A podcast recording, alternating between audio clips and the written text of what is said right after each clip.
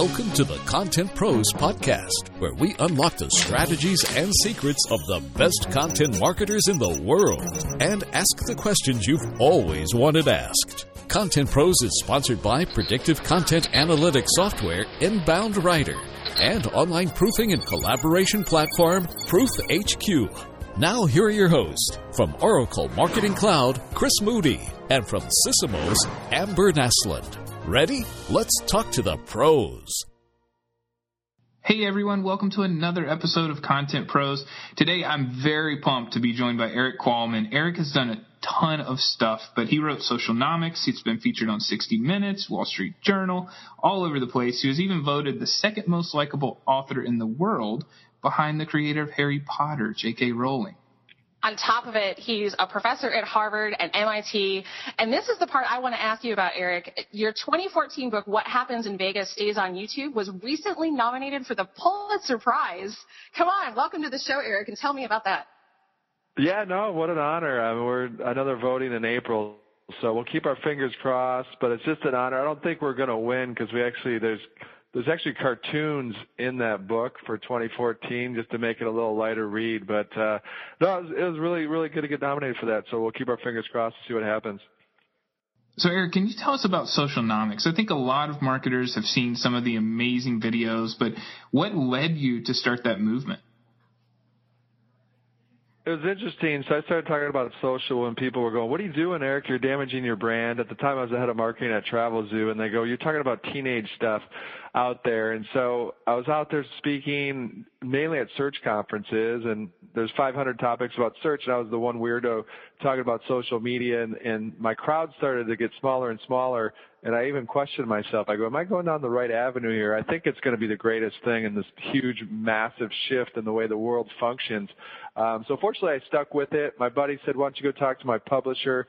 Um, I Googled the word socialnomics because I thought that'd be a cool name for the book. Comes up zero results, so I make sure I go and copyright, trademark that and then away we go. Write the book. It goes to number one for marketing books in eight different languages.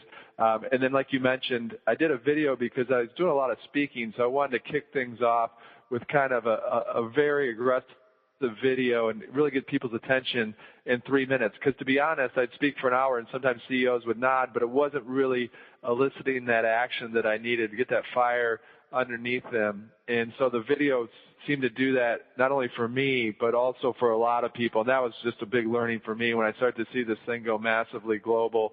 And it's a nice problem to have, but we've had to update that video now every year, or basically every six months. We've updated about six times now, uh, which is a nice problem to have. And it is the most watched video series around social media in the world. And so it's been uh, just fun to watch that grow.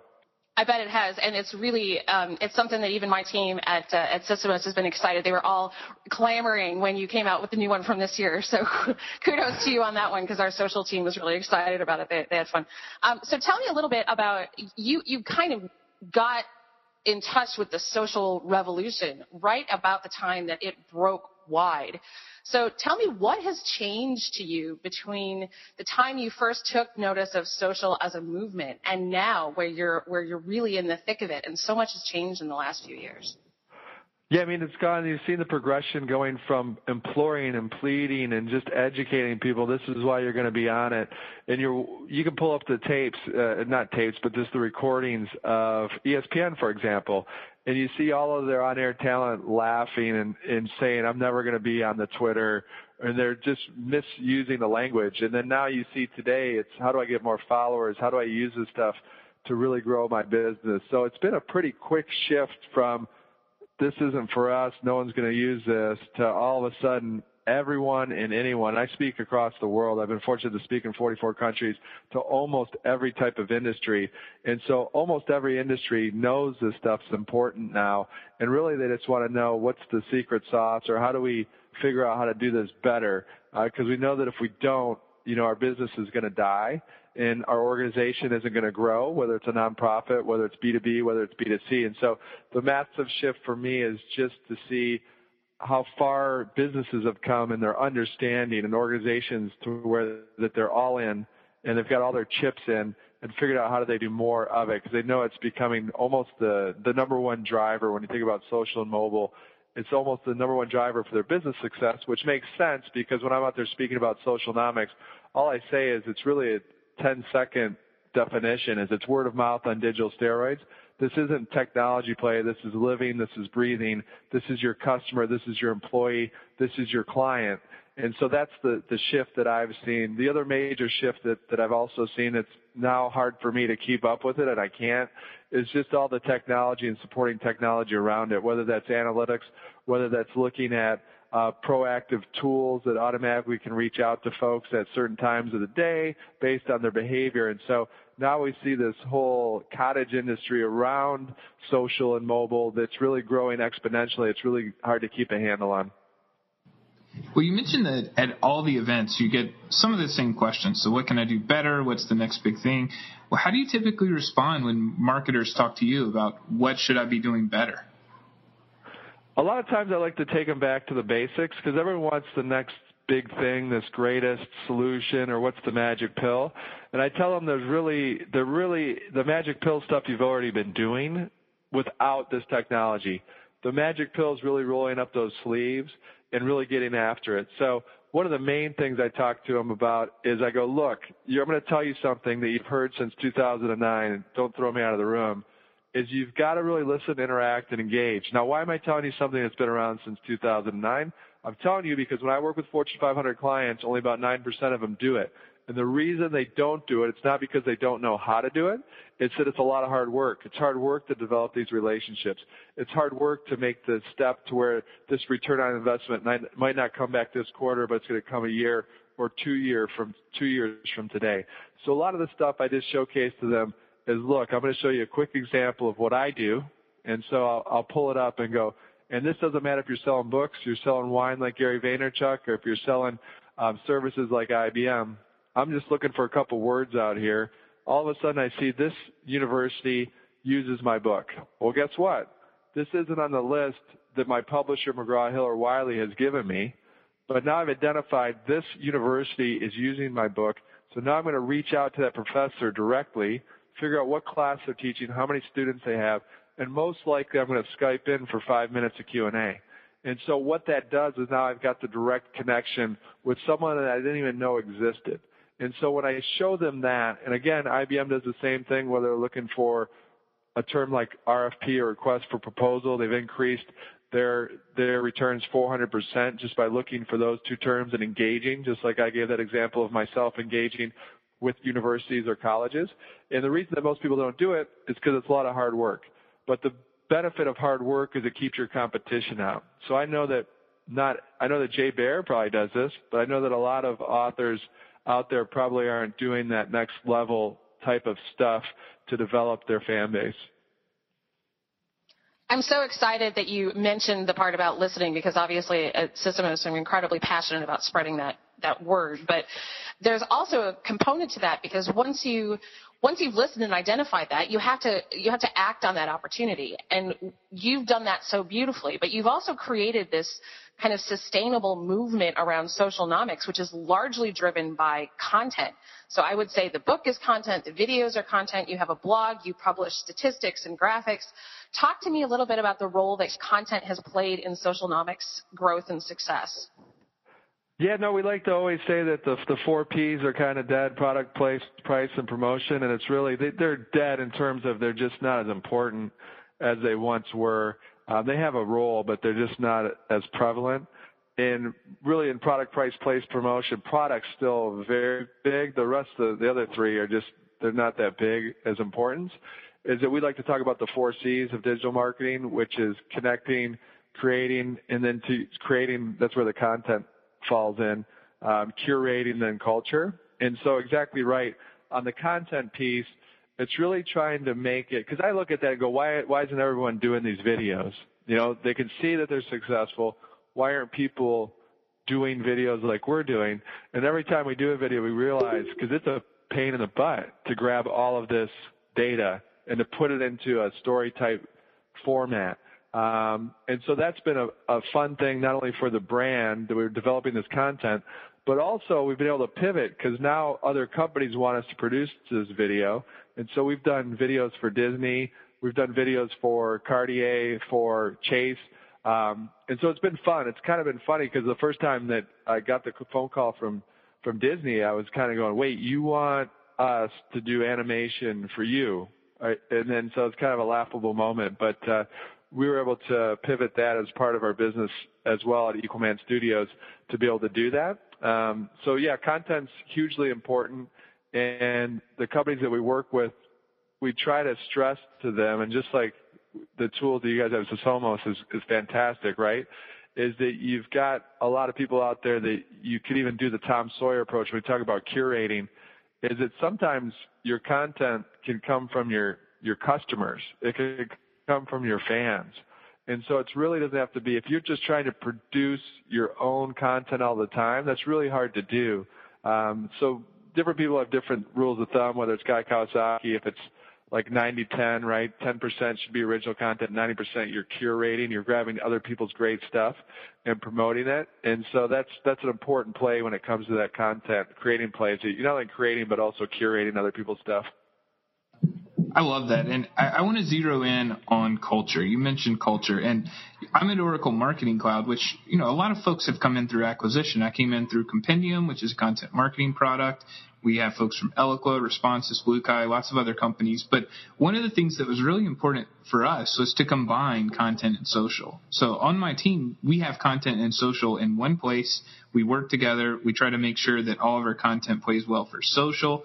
But now we're dealing with a big uh, cultural shift where everyone wants to participate, and if they don't, we're trying to show them this is how you should participate. Which I think social, you hinted at this too. You know, before it was prodding people to say you need to be on social media, and now it's more okay. We need to help them be more effective on social media because they're already there. And I think content is starting to get there too. So we're trying to create a culture of content where customers participate and contribute our employees participate and contribute, and that branches across the entire organization. So, with what you saw with the social and the socialnomics movement, how could we apply that to content and try to get more contributors in that culture of content within a company? Yeah, I think that's where it starts with culture. Is we look at some cultures, they just have the folks social. There, there's like five people that run their social strategy and their social content. Only those five people can do it Whereas if you look at other folks like, and it's overused, but Tony is very progressive because he's looking at, no, our best marketers and salespeople are our customers. And so that's going to the other paradigm. So what was the question asked, seeing the shift out there when it comes to social is I think when we talk three years from now, do people really realize that socialnomics isn't really a channel? It actually touches every piece of your organization. And to your point, how do you get that to scale? The best way to get to scale is to have conviction and kind of release, get rid of the word control, get rid of the word control and kind of release that brand and let your employees and let your customers take it to the next level. That's the only way you can get to scale. But the way you get to scale is to start with your culture and understand that we no longer have control. That's like a word that I tell people to get out of their dictionary that to kind of release that. You have influence. And the way you can influence with culture is to always ask these three questions. Everyone in the company needs to understand these three questions and have the same answer for them. When I interview companies, only about 10% actually have the same answer. So it's kind of funny when you do it on video. The three questions are, what's the mission of the company? The second one is, how do you differ from your competition? And the third one is if we went away tomorrow, what's the loss to society? And that's very important for millennials. It's kind of like, you know, it's not what we're doing, but why we're doing it. But this is why WHI. What's the mission? H, how do we differ from our competition? I's for if we went away tomorrow, what's the loss to society? And so that's really where you start with the culture. And then from there, you can kind of do some fun stuff like have your customers and your employees really take the brand to the next level. Speaking of coordination and control, I want to take a moment out here to say thanks to Proof HQ, one of the sponsors that makes Content Pros possible. One of the trickiest parts of content creation is the approval and edits. Different people are weighing in with make the logo bigger, feedback, or is this the best photo we have? You can kill all that drama with using by using Proof HQ, which is a slick web-based system that allows everyone on your team to collaborate on content executions. You can work together seamlessly on blog posts, ebooks, slide shares, infographics, and more. You'll be productive and more creative when you use ProofHQ. Check it out at bit.ly.com slash ProofHQ. Erik, I love the, the angle that you talked about around pivoting the content you've created for Socialnomics to actually producing content for others. So do you think that that is, a, is, is something that companies should consider for themselves, how they pivot their own content into um, something that's useful for their customers or vice versa? Talk to me a little bit about that. No, I think you're spot on. Is that that's a major shift. When we talked about earlier, what are some of the major shifts at the beginning of the onset? What we saw was when we were writing Socialnomics was that a major shift is now that all of these companies are becoming creators, and so that's that's the main difference. Is they're becoming party planners, they're becoming creators of things, uh, creators of content, and so a lot of them get pretty good at it.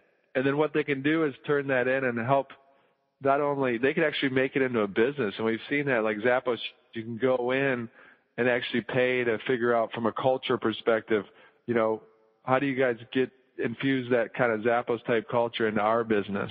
Um, so there's different avenues that other businesses are starting to realize. Wait, once we really get really good at this, we can actually teach others how to do it. Um, Gary Vaynerchuk's a good example, right? Small business, selling wine, all of a sudden he gets really good at using these tools and creating content. And now he starts a company, VaynerMedia, to where he's teaching other companies how to create this compelling content out there. So um, you're spot on. Is that once you start to do this and get pretty good at it, then you can teach other people how to do it. I love the Gary Vee example too because he was under a lot of criticism for one of his posts. I guess, man, this is two years ago now, but he hired someone to follow him around and create content all the time. And now I think he has two or three people doing that because I asked him about it at an event because I was curious. And, you know, I, I, I'm curious your take on quality versus quantity. And by quality, I don't mean, you know, is it proofread? Does it have spelling errors? But the bigger pieces of content, your videos, for example, when you do a video that requires that animation, that's a fairly big piece of content. It takes resources, it takes time, versus putting out a blog post or something a little quicker and more accessible. And I know that they play differently on social too, but where do you stand in the balance of quantity versus quality as it applies to content and social? Yeah, I mean it's a top question I get when I speak is, you know, how many posts should we do a day? Or and my answer is always, as long as it's a value to your user, you can post as much as you want. Um, and just looking at email like an old school format is that it only becomes spam once it's not a value to the end user. And so I always like to use the three second rule. If you have to think more than three seconds, is this a value to my base, to my following base? If you've got to think more than three seconds, then it's not. So don't send it out. Um, and so that's the three second rule I like to give the companies because internally they might think something's fantastic and wonderful and everybody needs to know it, but it really should fall into that three second rule. It's like no brainer. Yep, got to get this out here. This is fantastic stuff. It's going. If you have to hesitate at all, it's probably not that great. So don't send it out. So that's kind of where I'd err on the three second rule. Um, why would you produce content? Like, what's the benefit of producing uh, qu- quality, if you have a high quantity and still quality, it's of relevance, is because each piece is like a lottery ticket. You don't know which one's going to hit, whether that's from an SEO, search engine optimization perspective, or whether it's something that goes massively viral. Um, and so you don't know which one's going to hit and which one's not. So um, I always laugh when I hear these people, they're like, they're viral gurus. And I just laugh and go, if you're a viral guru, you'd have like the biggest plane on the planet, you'd have the biggest building, no one really knows. There's certain things you can do to give yourself a chance, but no one has the formula and the recipe for that. And so you definitely, there's some tips and tricks you can do to give yourself a chance, uh, but you don't know. That's why it's good. The more lottery tickets, as long as it's quality and relevant to your audience, uh, then you'll see one or two of those really take off. And then once those take off, like in our case with the social media revolution video, is kind of don't stray too far from the base. So we've tested other music on some some of the years we've done it, and then we listen to our fan base that comes back and says, actually, we love the Fatboy Slim right here, right now music. You should keep it. And so while we might be tired of it internally, is that the fan base still wants that same music. So we've kept that same music there. I love the, the, the, fact that you're talking about content uh, in a way as currency. You don't know what's going to hit. You don't know what's going to be useful to people. So you've got to keep investing in the system. But talk to me about are there downsides to this? Are there risks that companies need to be aware of when they're producing constant content? And what about individual contributors who are out there putting so much of themselves out on the web in, in the form of content and material that, that really lives forever? So what are, what are the downsides and things that people need to be aware of? Yeah, I mean, uh, we constantly struggle here as well. I mean, I used to shoot basically selfie videos starting five years ago, and I was re-looking at the YouTube channel this week. I'm like, oh man, is that good for the brand? Bad for the brand? Now that we're doing more studio type stuff, um, so sometimes we might actually kill some of that if we want to go to a different avenue. Um, but we always like to ask our our following base too, what do you think? What do you, what do you believe in? The other thing too is that for companies, they need to understand. I always like to say, you know, a blog's free like a puppy, not free like a beer. This stuff takes a lot of time, like content. That's why a majority of it should be curating. And so you need to go in with eyes wide open, knowing that this is this is an investment to create this content. And then also understand that as an individual too, when you open it up, like I mentioned, understand there's going to be mistakes made. So that's why I always say fail fast, fail forward, fail better. Or take advantage of being flawsome. You know, we saw the earlier this year with the hashtag Chevy Chevy guy and the hashtag, you know, technology and stuff. That that's where the guy was speaking, like Chris Farley from Saturday Night Live when he gave out the MVP trophy, um, and he got all flustered and said, you know, the car, this Colorado truck has technology and stuff. And instead of running from that, Chevy embraced it. And so they were posting on Twitter, Chuck, yeah, we've got technology and stuff. And then when they had ads the following day on Jimmy Fallon, they actually changed the last five seconds of that ad to have the hashtag technology and stuff. And so instead of running from it, they embraced it. And I always say that's all about being flawsome. It's really through our flaws that we can show how awesome we are as a company or as an individual.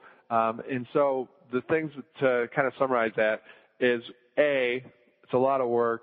B, you're going to make mistakes, especially if you have more and more people helping you with the content, which you should. Uh, but when you make a mistake, just remember it's how do I take advantage of this mistake once I make it? Um, not to hide from it. Is there an opportunity for us to kind of laugh at ourselves and take advantage of it? Um, and then third, if there's continuing making the mistakes, what Tony Hsieh does at Zappos is they will take those mistakes and they'll put them up on the wall of shame and make sure that everyone's aware of it so it's a learning moment because they're basically allowing all of their employees to engage with the customer digitally. So when I've asked them personally, when I've interviewed them one on one, I've asked them, you know, come on, that's got to be a chance where these people just do something dumb. And he goes, yep, about five to ten percent of the time, someone does something that you're like, what are you thinking? And so we want to make sure that that's a learning moment. I love that. I love the Zappos Wall of Shame too. I know that there's a lot of folks there from Reply All incidents. That, that was one of the things I learned when I had a tour. But you hit on Flawsome, which I think is a great term. And talking about awesome content, we're lucky to be sponsored by Inbound Writer, and their goal is to help you predict and produce more awesome content. So we know that most blog posts and articles fail to drive much, if any, traffic to your website. Wouldn't it be great to know how good or bad your content will perform before you write it? Inbound Writer does that. They forecast how your content will perform based on real-time analysis of your site, your competition, search engine behaviors, and more. Inbound Writer tells you which topics will work, which won't, and why, removing the guesswork from content creation, increasing traffic, and decreasing wasted time. Visit inboundwriter.com to learn more. So, Erik, talking about awesome content, I'm wondering how do you try to define what success looks like for your content and for your clients? That's a good question that a lot of people make the mistake of. They kind of just go after it, which I think is a good thing. You know, I'm always like, you know, baptism by fire, learn by doing. But you should all be on the same page of, you know, what does success look like for us? And so that when I work with organizations, sometimes the team that's in there every day is really excited. They're going, this is doing great. And the executives are going, this is a big fail uh, because they haven't asked that question at the beginning. What does success look like? How are we going to measure it? And so the question should be, okay, is the success going to be we're going to look at some brand metrics to see if our brand increased over time. So if you look at like McDonald's, they just did an Instagram campaign where all the photos are just red and yellow, and they saw a major lift uh, when it came to their brand awareness uh, for McDonald's.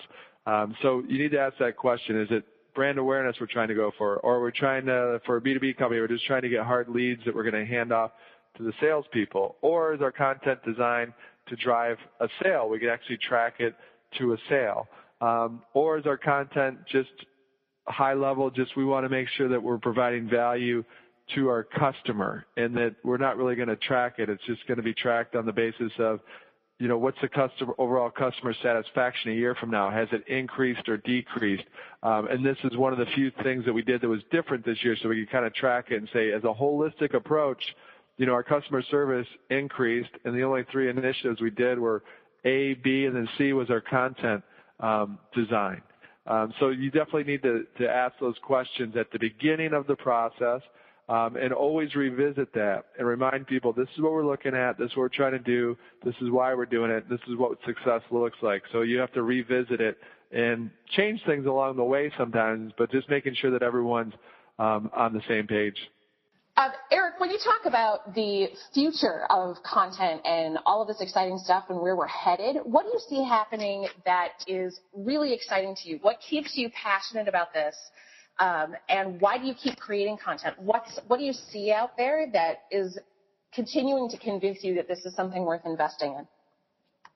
The thing that's been most excited is if you look at the data, by 2017, two thirds of all consumption on our mobile device is going to be video. And so we're in a position to understand and make sure that we stay ahead of that curve.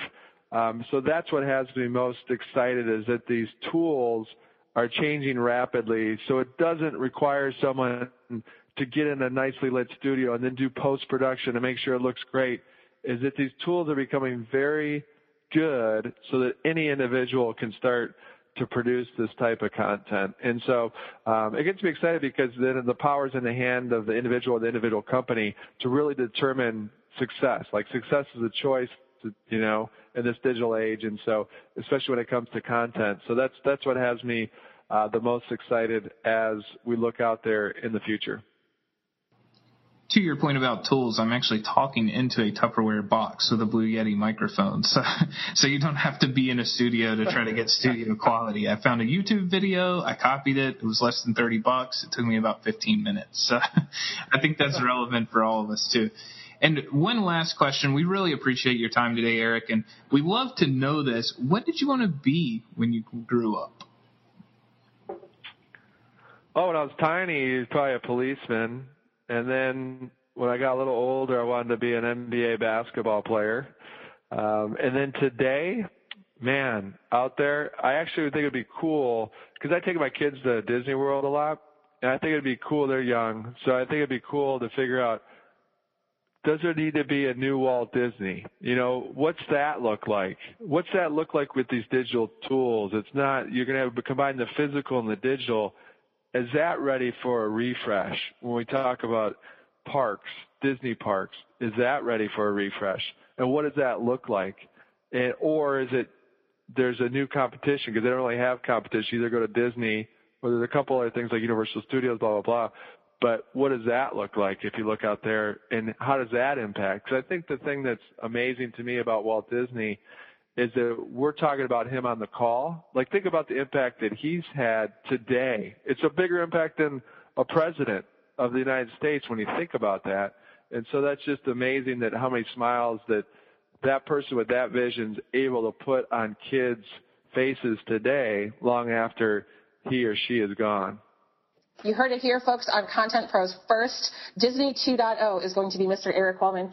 Thank you guys so much for joining us for this episode of Content Pros podcast, and thanks to the inimitable Erik Qualman for joining us today. Head over to socialnomics.net to grab information about his books, including the Pulitzer Prize nominated What Happens in Vegas stays on YouTube. You can check out more episodes of Content Pros over at contentprospodcast.com. Please throw us a review on iTunes, download us on Stitcher, and don't forget to join us next time. I'm Amber Naslund from Sysomos. My co-host is Chris Moody from Oracle's Marketing Cloud, and we will look forward to seeing you next time on Content Pros. Thanks for tuning in to Content Pros. Please leave a review and subscribe on iTunes or your favorite podcast listening app. Go to contentprospodcast.com for a complete show archive and greatest hits. Content Pros is sponsored by Oracle Marketing Cloud, Sysomos, Proof HQ, and Inbound Writer and is produced by Convince and Convert. Find more great shows like Content Pros at marketingpodcast.com, the first search engine for marketing podcasts.